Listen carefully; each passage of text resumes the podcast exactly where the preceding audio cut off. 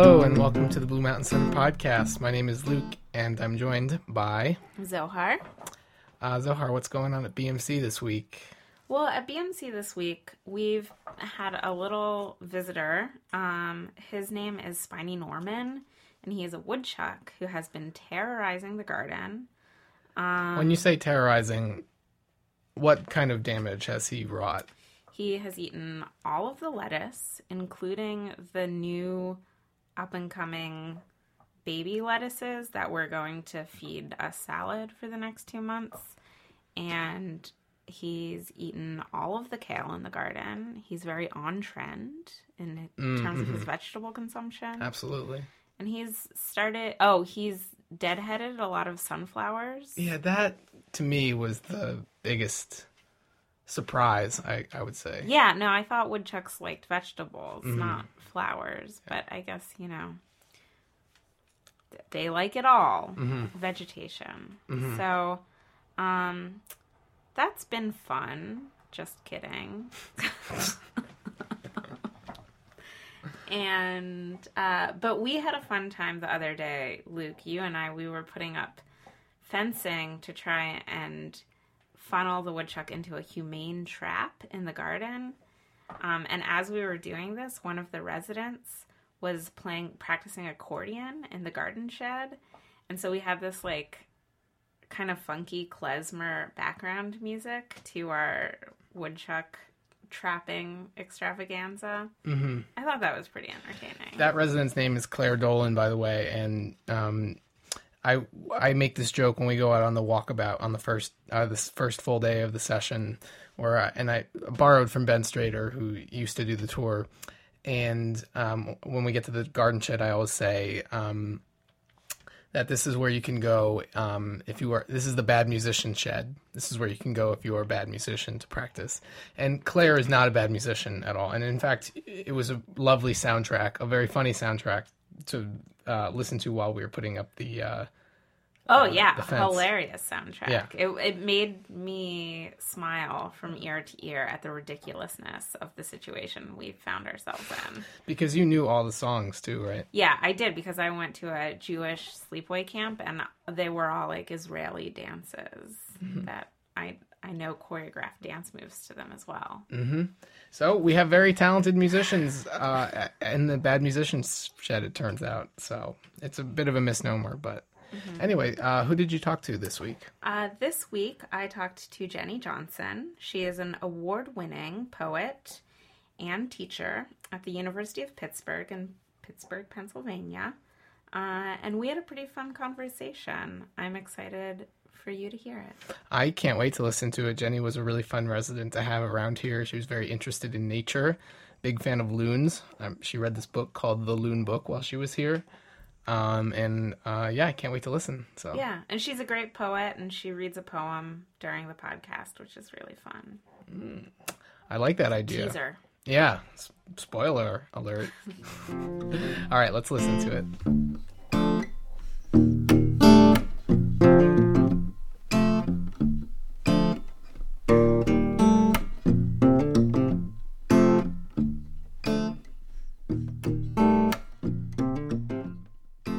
Was your paddle?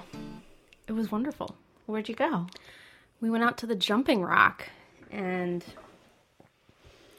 and it was beautiful, but I didn't jump. You didn't jump. Did you think about it? I thought about it, but the way the rock sloped, I'm not a big run and jump kind of person. I'm more of a stand and dive. Mhm. So, Yeah, I'm not a big run and jump person. Yeah. I think we've talked about yeah, this. yeah. I scoot into the water. Yeah, so I went and scooted in and I admired how amazing the island was. Cool. Yeah. Um, so Jenny, you're a poet. Yes. Uh, how long have you been writing writing poetry for? Um Zohar, thanks for having me on this podcast. You're welcome. uh I've been writing poems since I was a little kid. what what think- inspired you to write your first poem? Um, I just think poems were just like a place I could go to reflect and also um also it's it's like I never could play an instrument but it was a way that I could sort of access music in my head. Yeah. And when did you know that writing poetry was what you wanted to do with your life? Well, I guess if I guess I feel like um that being a poet is just like one of many identities that I have and it's one that I've like um I've never like totally broken up with, but we've had we've gone back and forth in terms of like moments in my life when I would say to someone, "Yeah, I write poetry," or moments in my life when I would instead say, "I'm a teacher," but sometimes I write poems. So now I would say that I um, I'm a poet and a teacher. So it's just a it's an identity I've had to like figure out how to um, integrate into my being and I'm happiest I'm happy I'm happy now that I figured that out. Teacher and poet? Yeah, teacher and poet. What do you teach? I teach um, currently I am a lecturer at the University of Pittsburgh and I teach um, in the English department. Um, I teach creative writing classes and I teach a composition class that um, its focus is gender studies. So um, I just like teach writing, like to teach writing, and I like to work with students to help them ask hard questions and figure out like what are their questions and how can they use writing as a means to explore them. Do the teaching and poetry influence each other? I think sometimes I've been teaching a class um, called Sentence Shop: Experiments in Time and Space, and it's just it's just a class solely focused on all of the things that a sentence can do.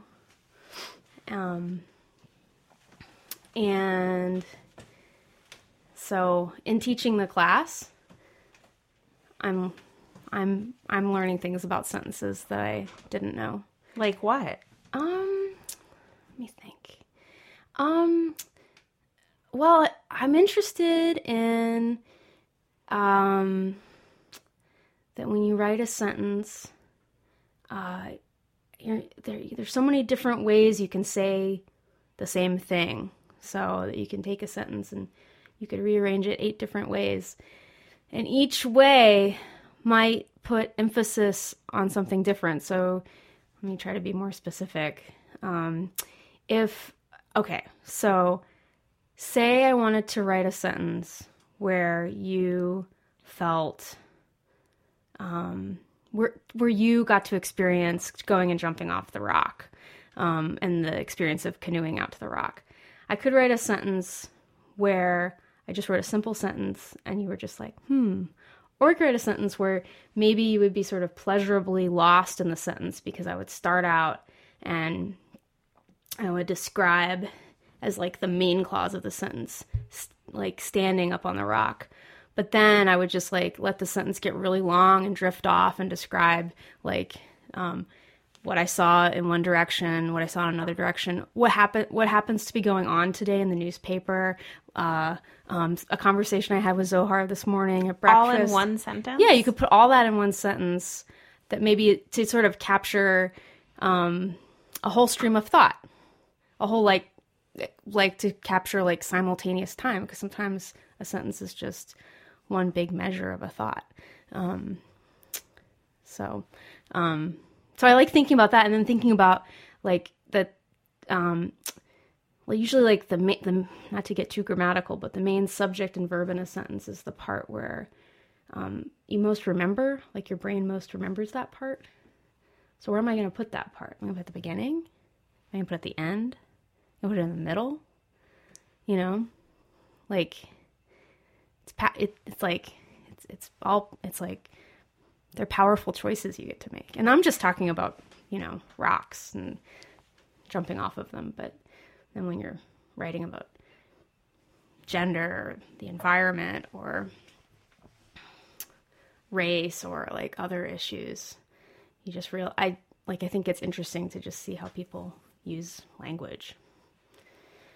Yeah, I agree. that I'm I mean, we had a good conversation about humor when we were on the boat. we did. Yeah. Yeah, I remember that. I don't remember exactly what we said. I don't either. Not, that's like not interesting. Uh, pod, hey, we had a conversation that we can't remember, and we won't share with you, listeners. Um, but so I wanted to ask you what you're working on here at Blue Mountain Center. Um, I came here and I had a lot of different things I, I thought I might work on.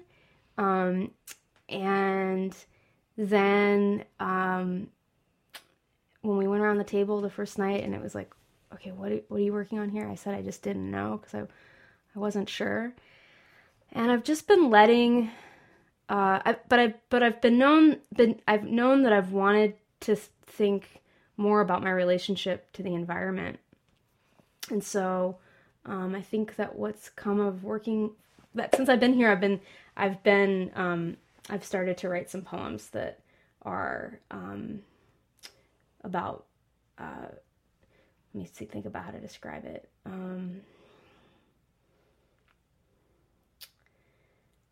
While I read, I read, I've been reading a lot of great books. I read Robin Wall Kimmerer's uh, Braiding Sweetgrass, and so thinking, been thinking a lot about interdependence um, in terms of uh, like how people and the environment were all interdependently connected, and and like um, what it might mean to like experience reciprocity with things in our environment and then i've been thinking about like well how how can poems um, convey those dynamics?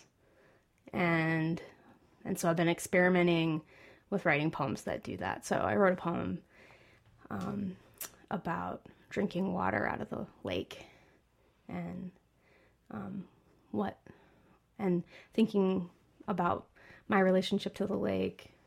Um, and I've been thinking a lot about like ways that as people were disturbing the environment, but I've also been trying to think about ways that um, whether it's through gratitude or or attention or uh, clearing a path, like ways that um, we also give back to to land.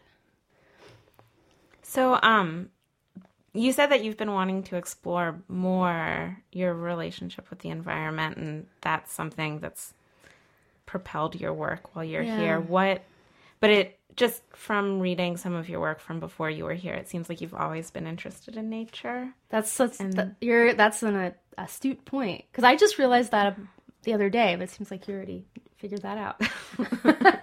That you just realized the other day I- that well- you've always been into nature. yeah, I was like, oh, my all all the poems I've been writing always I'm always I'm often writing about nature. Um, maybe I'm in a way I can't even describe yet. I'm just moving in a slightly different direction with it. Um, I have like have been really interested um, in in writing poems about biodiversity and and thinking about biodiversity as a way to just think about um, difference, not only in terms of uh, animals but also people. And so there's this great book called Biological Exuberance that talks about um, sexuality and difference and diversity and and I like sort of asking like what's natural or what's normal. Um, so in that way, I've definitely been thinking about nature. For a long time. Yeah, I guess I have. Maybe I've been trying to think, especially being here, to like be more literate of of the natural world in when I'm having a local experience. So it's one thing to be writing about the environment and just just for the heck of it, but it's another thing to be able to actually describe what is immediately in my environment. So I I think it's fun to to work on that. If that makes sense. Um, yeah, it makes sense. Yeah. it seems something else that I've noticed about your work and just being in the same space with you for a month is that you seem to have there's a lot of process that goes into your poetry. Um, and, you know, whether that's like while you were here at BMC visiting the Loon every day and reading Robin Kimmerer's book and all this stuff. But um, also in your presentation and application, you talked about this poem um, that you wrote where you you did research by talking to taxidermists Mm-hmm, and going on message boards of hunters. Yeah, that's and- right. Yeah, yeah. yeah. I just wanted to. So what what is your process usually in? I feel like I have to. Um, uh, I I sort of think of it sometimes like um, there's two different energies when I'm working, and one is where I and it's this the place where I often start is that I really need to go out of myself. Um, and the other energy is to go in. And so the going out part for me is the just reading, engaging, interacting, having conversations with people, researching stuff, trying to figure out random names and pieces of information and um, how many loon calls there are and what they all mean and um, what might that mean. And then once I and I and when I'm and during that time, I'm just sort of have a document open on, on my computer where I'm just sort of um, gathering, just like gathering things around me and not really knowing why or what they're what for. And then I like at some point start to sort of figure out a form or can kind of see a shape of what I'm making. And then once I sort of can see that, then I'm like, okay, now it's time to go in. And then when I go in, then I'm just, um, it's just me and the page, just like writing and tinkering and making a poem. And reading it aloud a lot and seeing if it sounds sounds right. Yeah. What can I ask uh, what it was like to interview a taxidermist? Yeah, well, it was actually really casual. Um, so it wasn't as like awesome as this interview that we're doing right now. That I'm Um, I I was uh, um, at a uh, I was I was actually at a writing residency in Nebraska, and um, and there was a local nature center, and I liked to go there and just look at stuff, and but most of the most of the um, exhibits in this little nature center were um, almost like dioramas with taxidermied local animals. Um, and I read this Robert Penn Warren poem called Audubon that kind of talks about Audubon and how, you know, he had to, he like, but to make the paintings, he, you know, killed the birds. And so that sort of relationship between making and also um, destroying something at the same time, I was like thinking about that and thinking about how um, a taxidermied animal is um, is something that like I feel I, I feel like disgust sometimes when I'm looking at it. I'm like, oh my gosh, I can't look at death this way. Um, I have like a visceral reaction, but I'm also like, oh, but someone made this, and in making this, they were thinking uh, there's a like kind of love that went into it. Um. Anyway, I'm to get back to your question. I realized that on the on the second floor of this place um, were all of these journals and taxidermy books that belonged to someone in in this funny nature center. And so I I asked someone who worked there, what is what are all these what are, what's this archive? And it's oh, this guy lives in town. He's a hundred year old taxidermist. He might stop by.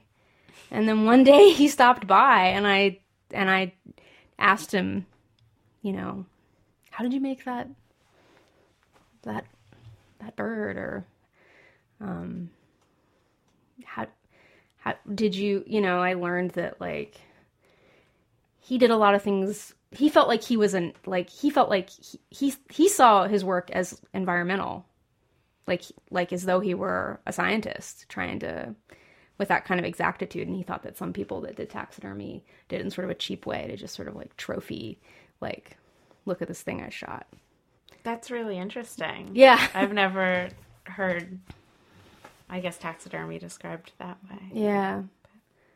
But there is, I mean, there's taxidermy in most museums. Right. So right. there is this kind of documentarian yeah. aspect Yeah. to it. Yeah. Yeah, and I try to like when I'm I try to like think about anything I'm making from as many sides as I can and know that there's usually paradoxes in it. Another thing that kind of jumped out at me during your presentation um, was how much you talked about form mm-hmm. and how much you seem to be interested in mm-hmm. poetic form. Mm-hmm. So, can you tell me a little bit about that? I feel like I've I have had a few experiences where I've just went full tilt into form, just being like, well, what will this be like? And and I wrote this long sonnet sequence called Aria, and when I was writing that poem, I realized that um, I was afraid that writing a form might just mean like just kind of um, taking some kind of received um, vessel and that I would just be kind of like repeating a tradition without um, that I wasn't sure I would have any relationship to, and and because all forms come have come from different traditions, whether you're um, writing in free verse or whether you're writing um, a sonnet or or a form you make up, you know, then you know then, that, then that's interesting too. But even when you're making up something, there's probably someone who might have made up something similar at some point, and so it's like interesting to figure out who you're in conversation with, even if you're not aware of it. But anyway, I've found that when I'm writing in forms, it um, it it often pushes me to surprise myself. And when I was writing this poem Aria, I knew that I wanted to write about um, music and uh, the body. And so I thought, well, if I take this form, the sonnet, and write in this, like, try to write in iambic pentameter, which felt like I'd be sort of like pushing up against my impulses, like what would happen. And what I found was really interesting is that when you, um, is that when you create a pattern, the reader or listener hears it, and and I think that we find pleasure in patterns. We're like, oh, that's okay. Um, but then we we get surprised when the pattern gets disrupted, and so so I like playing with form because I get to like um, work with pattern, and then often my favorite parts are when I surprise myself when disrupting something, and I'm like, oh, like I, oh wow, that part of the poem turned out really squeaky, and I didn't expect it to. like, what was going on there? And then and then and then I learned something about myself, even if it's like I made a, I like made a sound I didn't expect I would make. I like made a like a it's like a, a line that sounds like a, a bird call or something. So, do you think you surprise yourself more when you have Boundaries. Bound- yeah. Yeah. Yeah, absolutely. Um, and sometimes I feel like I like to write in a really tight form. Um, and then almost like a, like an accordion, like I like to get like really compress myself. And then and then when I'm and then what's fun is like after a finished poem like that, then the next poem I write will usually just be have really long lines, and I sort of then we'll move the opposite way. Um, but I like that sort of compression and contraction and trying it all out and seeing what happens. Yeah.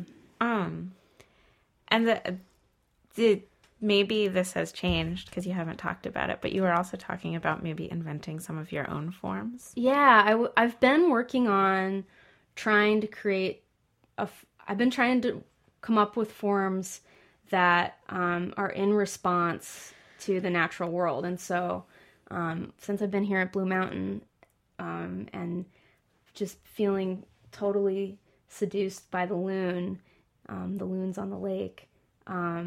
I thought, well, gosh, the tremolo is such an interesting call that the loon makes, and it's one that's this like territorial cry. And thinking about um, how how could I craft like come up with a form of poem of poetry that would be a, a response to the environment that would sort of carry that um, sense of alarm. um, that I hear in the when the loon makes the tremolo. And so I've been experimenting with like making something that's I wrote a poem that was I wrote a poem called here called Tremolo for a Call Stuck in a Loon's Throat. Um, because I saw the loon sitting on the nest with its um, mouth like half open and it didn't make a sound.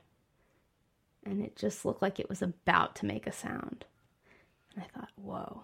So um, so I tried to write about that in this, and then the form I made up kind of it was like the beginning of the line and the end of the line had to have a slant rhyme, What's a slant rhyme? an almost rhyme. Okay.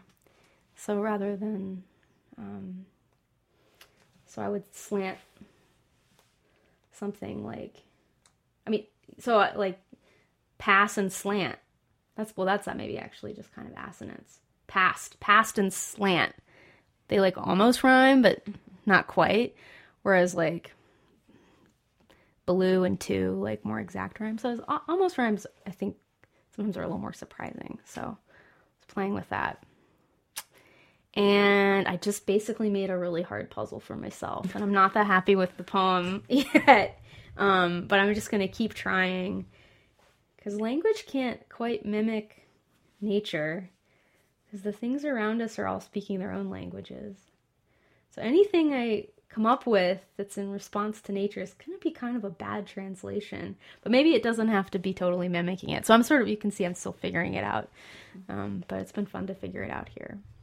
Yeah, it's fun to hear you talk about it too. Yeah, we'll see. That'll be to be continued Next time. next time. Um I was uh wondering if you would mind reading a poem while Oh. you're here. I, ha- I have Oh some. yeah, sure. You I'll can read. pick whichever one you want. I'll read to. whichever whatever you want. How much time do we have? Uh, as much as we want. But Do you want me to read the one you like? sure. Yeah. Yeah. Do I just talk into her? Yeah, just like you have been. In the dream. Uh, and all I'll say about this poem is that it was based on a dream, and that's all I think you need. Oh, and that um, and I think it helps if the listener visualizes uh, a dyke dive bar in outer space, or whatever dive bar you know, and just imagine it in outer space. In the dream. I was alone in a dyke bar we'd traversed before. Or maybe it was, in a way, all our dives, merging together suddenly as one intergalactic composite, one glitter spritzed black hole, one cue stick burnished down to a soft blue nub. Picture an open cluster of stars, managing to forever stabilize in space, without a landlord scheming to shut the place down. Anyways, I was searching for someone there that we hadn't seen in years, in what could have been sisters, babes, the Lex, the pint, the palms, or the E room, but the room had no end and no ceiling. Though I could see all our friends or exes with elbows up or fingers interlocked on tabletops, zinging with boomerangs, maybe the tables were spinning too, I can't be sure. But just as a snap trap that trips before hammering a mouse is not humane, the dream changed where the alarm that I carry in my breast pocket in my waking life was sounding. Because in the dream, three people on bar stools who were straight or closeted, but more importantly, angry, turned, and the room shrank like a sweater full of moths ready to eat holes through wool. Or they were humans, sure, but not here to love, with jawlines set to throw epithets like darts that might stick or nick or flutter past as erratically as they were fired. You could say they were a polyatomic blur of the stress that a body meticulously stores. Like how, when I was shoved in grade school on the black top in my boy jeans, the teacher asked me if I had a strawberry because the wound was fresh as jam, glistening like pulp does after the skin of a fruit is peeled back clean with a knife.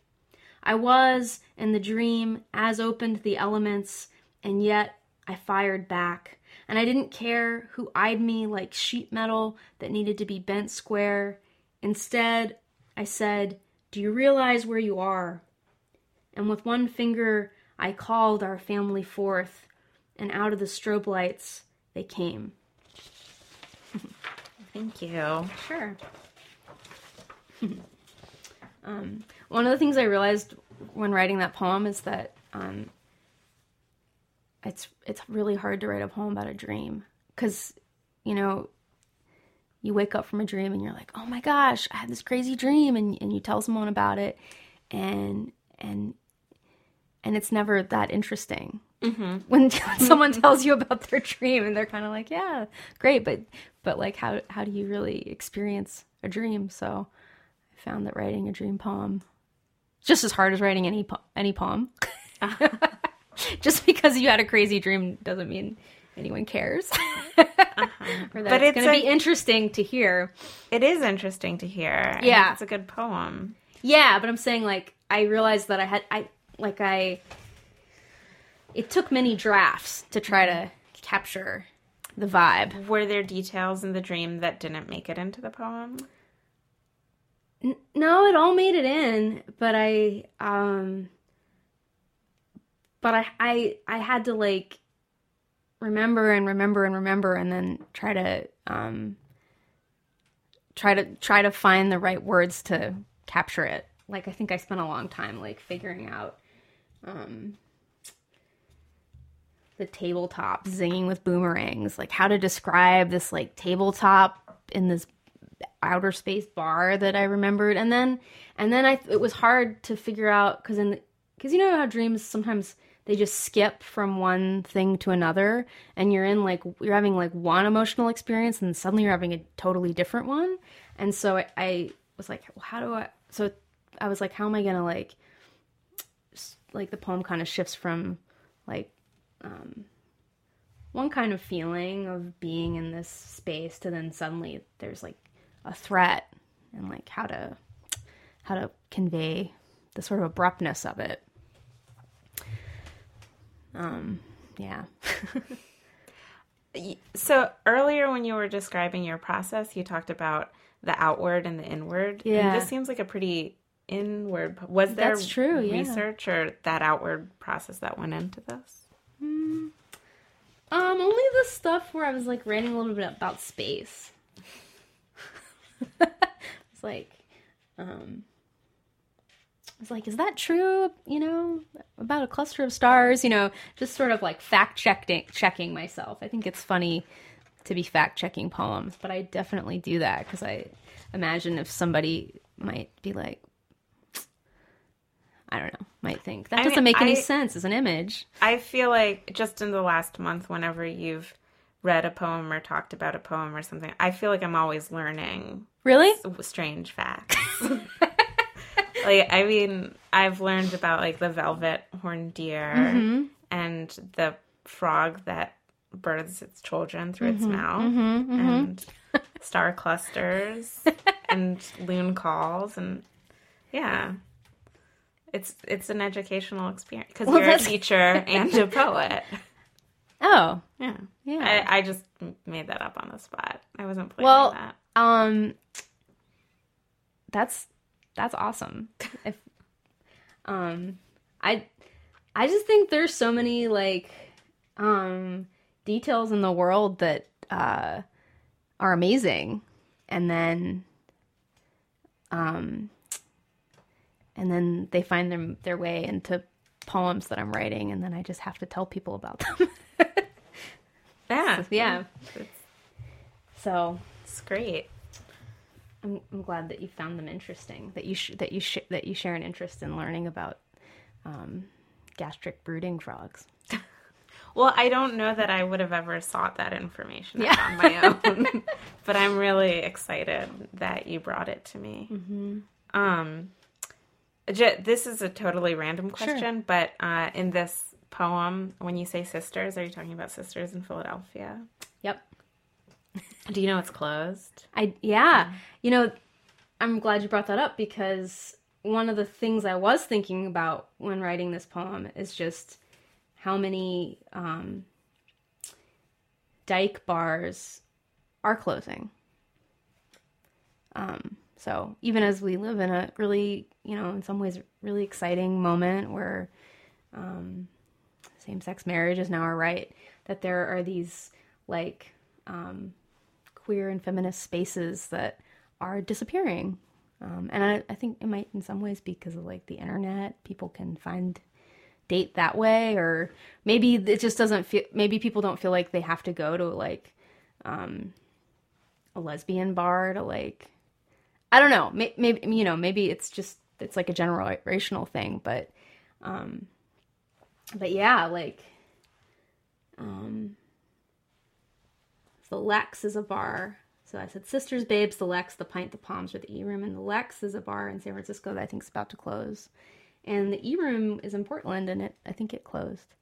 So it- Wow. yeah, so that so so that was another thing I was thinking about in this poem is of like um, even with the sort of a landlord scheming to shut the place down is that you know maybe that some of these spaces are maybe just going to be dream spaces that don't exist in the you know that there are other kinds of spaces that will exist but that those kinds of bars may become non-existent Where have you frequented a lot of these dyke bars?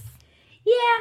Yeah, I mean I feel like going to um like I lived in the Bay Area for a while and um as a uh someone growing up in a small town in Virginia um when like a good friend of mine and I from college when we both moved to San Francisco um I just remember like us like sitting in the Lexington club in a corner just being like wow like wow, we're in the wow, wow, look at all these queer people. Oh my gosh, like this is so exciting. Um so so yeah, like find I I community finding spaces where you can meet people like I think that's really important. So and for me like bars don't have to be that kind of space. For some people bars really aren't that kind of space, but they've they've been a vital part of my way of meeting people and knowing people at times in my life. I think that's most of what I wanted to ask you about. But um, do you have any highlights you want to share from your month at BMC? Oh gosh. Let me think. Um, well speaking of Ben, Ben took me on a really wonderful walk where we I learned here that the the the water at BMC comes from is spring fed and I wanted to know more about that. So Ben took me on a like a walk where we followed the source of up to the res- the like reservoir house and then the the um the old spring houses on the hillside. And that was that was a magical walk. I would just say i've had a lot of magical walks and canoe trips. So just one-on-one time with people um uh in the in the environment. It's been my favorite moments Cool. and the creme brulee Of course. uh, I haven't had the creme brulee because I'm lactose intolerant, Right. but I've heard great things. um, cool. Well, thanks for coming